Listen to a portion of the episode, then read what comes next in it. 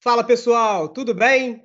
Bem-vindos ao Uncle Brasil Podcast. Aqui é o melhor lugar para praticar português e para conhecer um pouco mais sobre esse mundo chamado Brasil.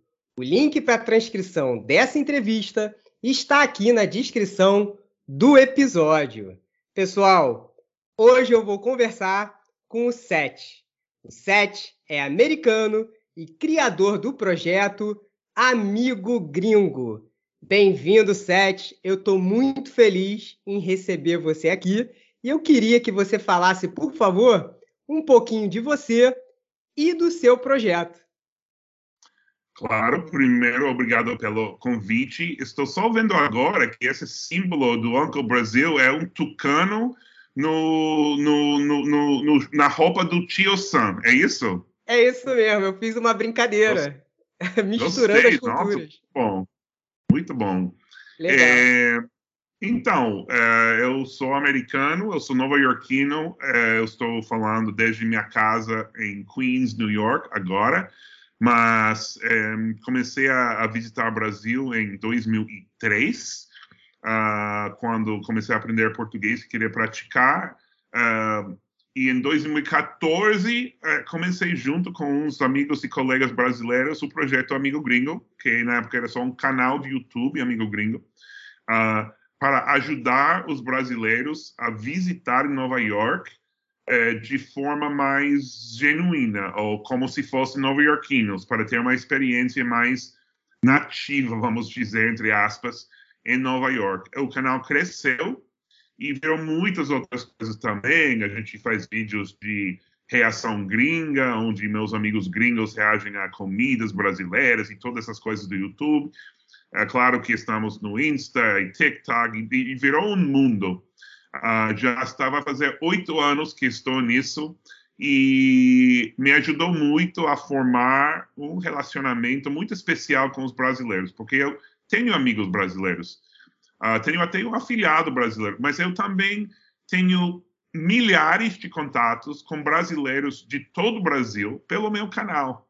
E as pessoas mandando comentários. Então, para mim, eu também sou jornalista, ah, eu também sou professor de jornalismo aqui em Nova York, mas a parte mais interessante da minha vida ah, é minha interação com o Brasil, com as pessoas que seguem o canal, as pessoas que viraram parte da minha vida, do meu dia a dia e me fazem sentir bem conectado, não só com meus amigos em São Paulo e no Rio e Recife e as grandes cidades onde conheço pessoas, mas também em toda cidadezinha do interior do Brasil, me escrevem de todo lugar, vem de todos os, tem todas as diferentes atitudes políticas, é, todas as profissões, uh, e me deixa entender melhor o Brasil do que eu entendia antes de fazer o canal.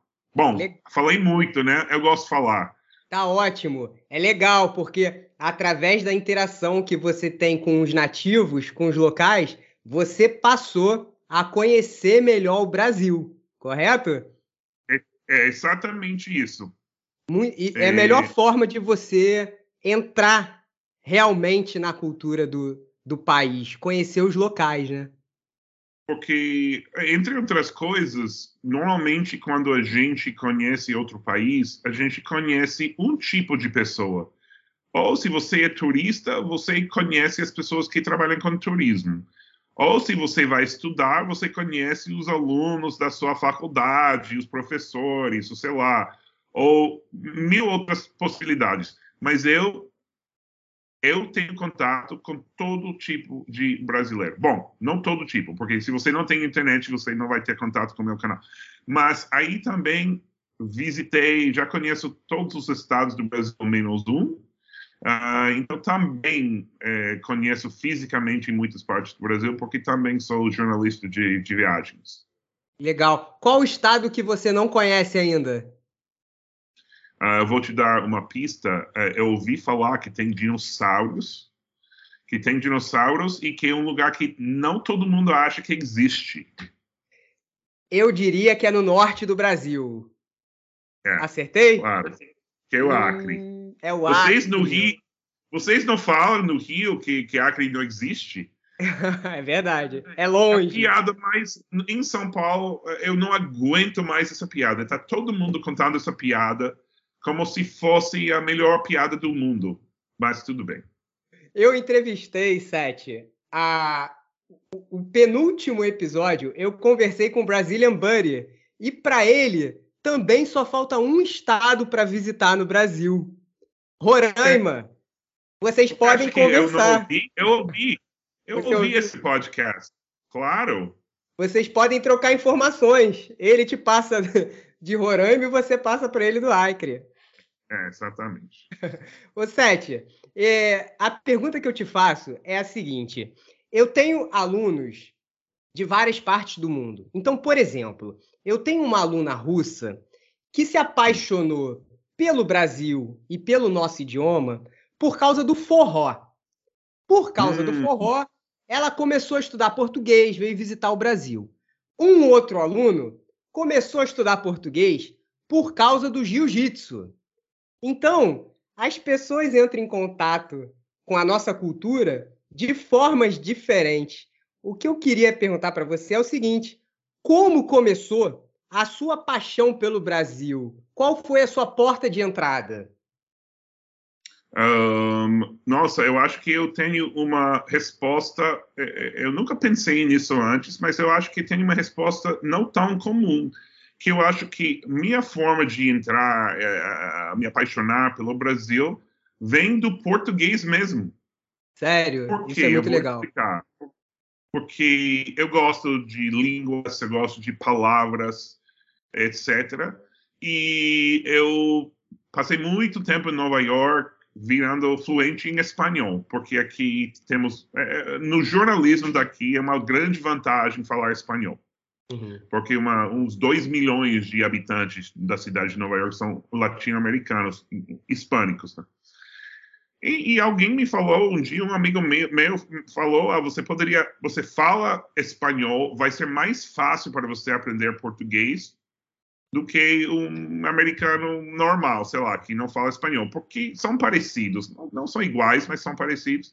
E eu comecei a estudar e eu comecei a, a fazer a aula e eu me apaixonei pela língua mesmo, pelas eu estudei as diferenças entre português e espanhol. O Legal. português é um, uma língua é, foneticamente mais sofisticada do que o espanhol. Uhum. Eu não sou uma dessas pessoas que diz que o português é tão difícil como as pessoas dizem. Eu não acho tão difícil quanto o mandarim, por exemplo, ou como o russo. Alemão é muito mais complicado gramaticalmente.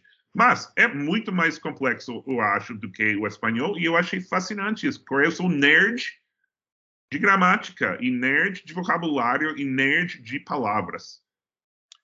E, mas daí eu comecei a visitar o Brasil e me apaixonei por muitas outras coisas. Minha primeira viagem foi para Amazonas. É, Começou é, bem. Estado, primeiro estado que conheci do Brasil era Amazonas e primeira primeiro município que pisei, coloquei o pé no Brasil foi Tabatinga, Tabatinga. na fronteira colombiana. Eu entrei no Brasil, no, no Brasil atravessando a rua entre Letícia, Colômbia, e Tabatinga, Amazonas. Então, me apaixonei também pela vida de barcos. Pela vida de barcos, por, por por viajar por barco de cidade a cidade em vez de ir por ônibus ou carro, que é a vida da Amazônia. Essa história é muito interessante, porque primeiro, então, você se apaixonou pela língua, a, através da língua você veio a conhecer a nossa cultura, uhum. e a sua primeira experiência aqui no Brasil foi no estado do Amazonas. E o que te levou ao estado? Por que você escolheu esse estado? É, é, eu vou te falar, é uma história. Eu, eu era repórter, eu estava passando, eu estava almoçando no Bronx. Detalhe, depois de muitos anos falando português, eu acho que almoçar é muito, uma palavra muito difícil a pronunciar. Almoçar, almoçar. sei lá. É muito complicado, não sei porquê. Bom, estava no Bronx, eu estava com um livro, Guia do Brasil, porque era 2003, 2004, não era, não, não existia iPad, o, o iPhone ou nada para estar vendo o que fazer no Brasil. E um cara me viu, chegou à mesa, você vai visitar o Brasil? Porque eu estava com um guia, Brasil, no Bronx. O cara era belga, não, não sei, porque é uma, um detalhe. E ele falou: por que, que você vai para o Brasil? Eu falei: porque estou aprendendo português e quero melhorar meu português. Já, já precisa é, é, não preciso visitar para aprender, obviamente, mas obviamente ajuda. Ele falou: eu vou te falar o que você tem que fazer. Se você quer aprender o português mais rápido, você tem que pegar um voo para Bogotá. E eu falei, ah, esse cara é maluco, né? Como assim pegar o voo para Bogotá? Então, você vai para Bogotá, passa dois dias em Bogotá, é bonita a cidade, depois pega outro voo para Letícia, Colômbia, que é divisa com o Brasil. Daí você atravessa a rua, você entra no Brasil, Tabatinga, Amazonas, daí você vai até Benjamin Constante, Amazonas, e você vai pegar o barco para Manaus. Você vai passar quatro dias e quatro noites no barco, dormindo em rede, com 100 brasileiros. E esses 100 brasileiros não têm nada para fazer. Não tem TV, não tem nada. É, celular, não tem sinal, zero. E todo mundo vai querer falar com você, você vai falar português por quatro dias e quatro noites consecutivos, sem parar. E quando você chegar em Manaus, você vai falar, você vai ter aprendido três vezes o português que você aprendeu em um ano de aulas nos Estados Unidos. E assim foi. Eu, tipo, super, não sei como falar, turbinei, ou sei lá, meu português é, no Foi um barco. intensivo, um intensivo. E daí, ah, mas também tem que men mencionar que também che chegando em Manaus, é, também beijei uma dançarina de forró. Então, isso também, eu tenho, então tem algo a ver com forró, uhum. minha história de, de paixão pelo, pelo Brasil. Entendi. Você começou pela língua e através da língua você vai conhecendo outras partes da cultura. Com certeza. Também outro tipo de língua, né? Mas Com certeza. Bem. Você conheceu duas línguas diferentes. É. Sete. Essa história é inspiradora.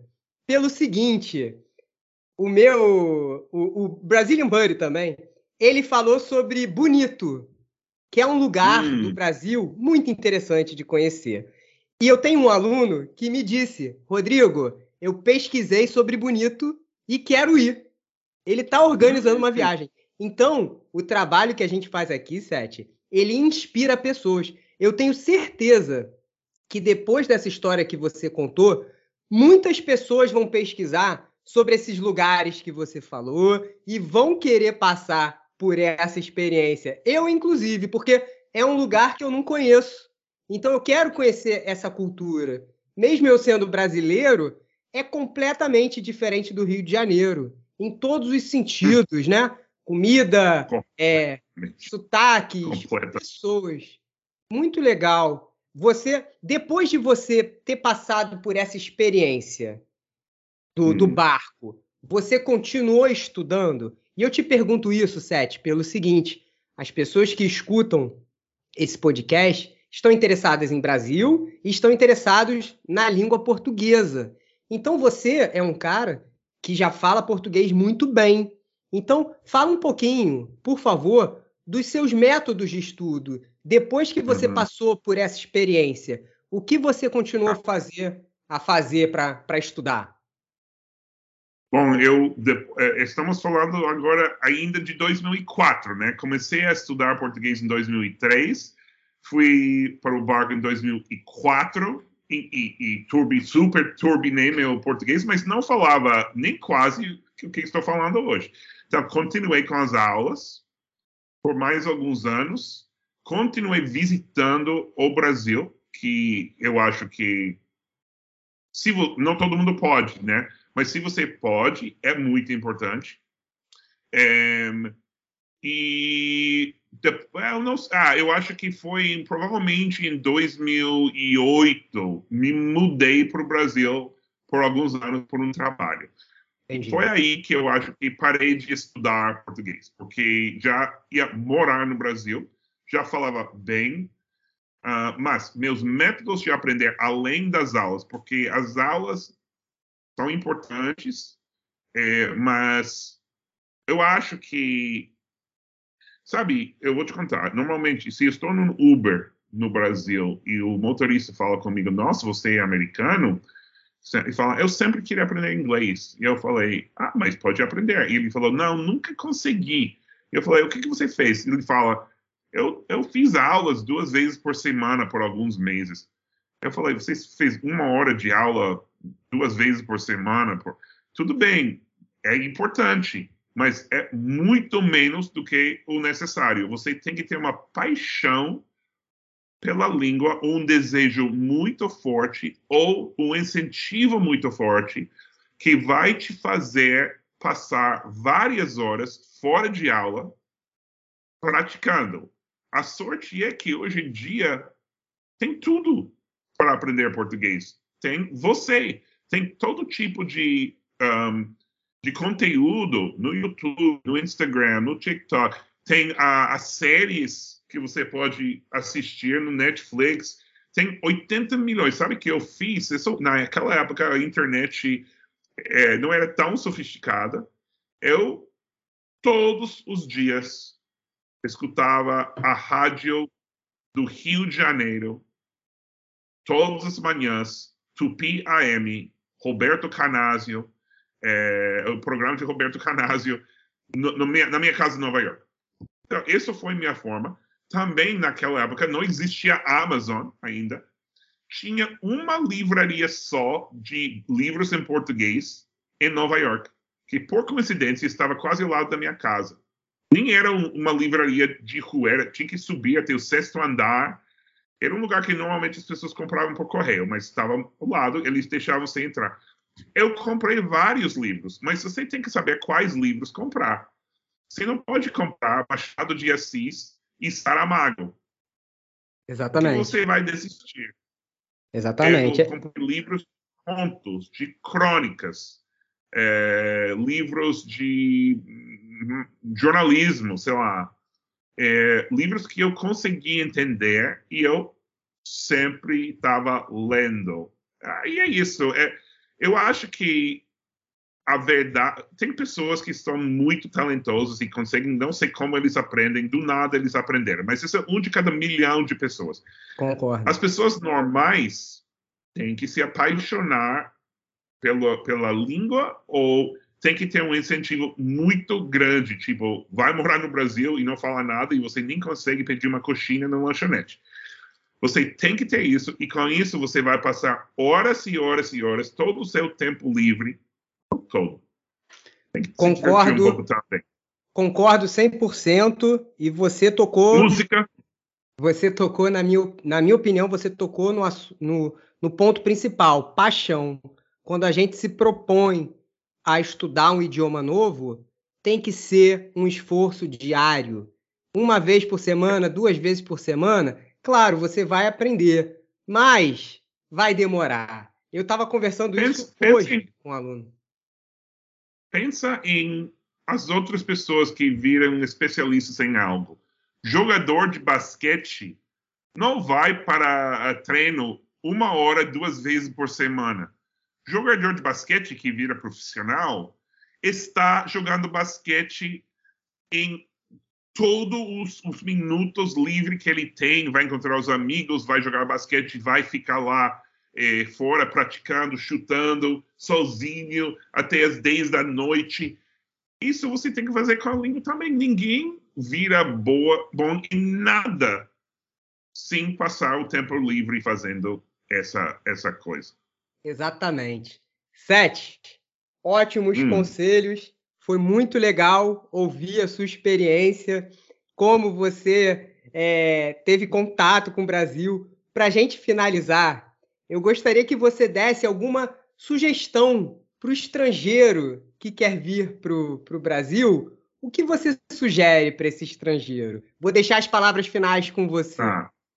É, primeiro, é muito importante evitar o Rio de Janeiro para não falar como Anca Brasil, com ah. sotaque carioca. Tô Mas é o ponto principal pessoal, do Brasil. Brincadeira, eu gosto do sotaque carioca, tudo bem. É, não, um, bom, já dei muitas dicas, mas eu diria que quando é possível, aproveita qualquer oportunidade de praticar. Agora nos Estados Unidos parece que tem brasileiros em todos os lugares. Não é difícil fazer amizade com brasileiros se você entra num lugar, uma loja brasileira falando português ou um restaurante brasileiro falando português. É, quando você vai para o Brasil, é importante não só ir para os lugares turísticos, que aprender mesmo, vai para uma área linda, mas que não tem tantos turistas estrangeiros. Minas Gerais, sei lá, interior da Bahia. Uh, essas dicas dou também. E vou te dizer também, pode assistir os vídeos do canal Amigo Gringo, porque sabe que muitos gringos dizem que adoram meu canal não pelo conteúdo, mas porque eu sou a única pessoa que eles entendem quando eu falo português, porque eu tenho sotaque gringo. e eles conseguem me entender e, e, e, dizem que quando eles entram em qualquer outro, outro, sei lá, youtuber brasileiro, não entendem nada. Então, vou deixar essas últimas dicas. Muito legal, Sete. Eu, eu, eu assisti aos vídeos do seu canal, eu vi os seus posts no Instagram e eu gostei muito do seu trabalho. Então, pessoal, visitem o set no Amigo Gringo. Inclusive, gringo é uma palavra muito local aqui do Brasil. É uma, é uma expressão que quer dizer estrangeiro, foreigner, uhum. né? Então, amigo gringo, parabéns pelo trabalho. E muito obrigado por ter aceitado participar do meu podcast. Foi um prazer, foi muito legal, tá bom, Sete? Muito obrigado. Muito divertido. É isso, pessoal. Esse foi o episódio de hoje. Espero que tenham gostado. Não se esqueçam de compartilhar esse episódio com alguém que também esteja estudando português ou com alguém que também seja apaixonado pela cultura brasileira. Até a próxima! Valeu!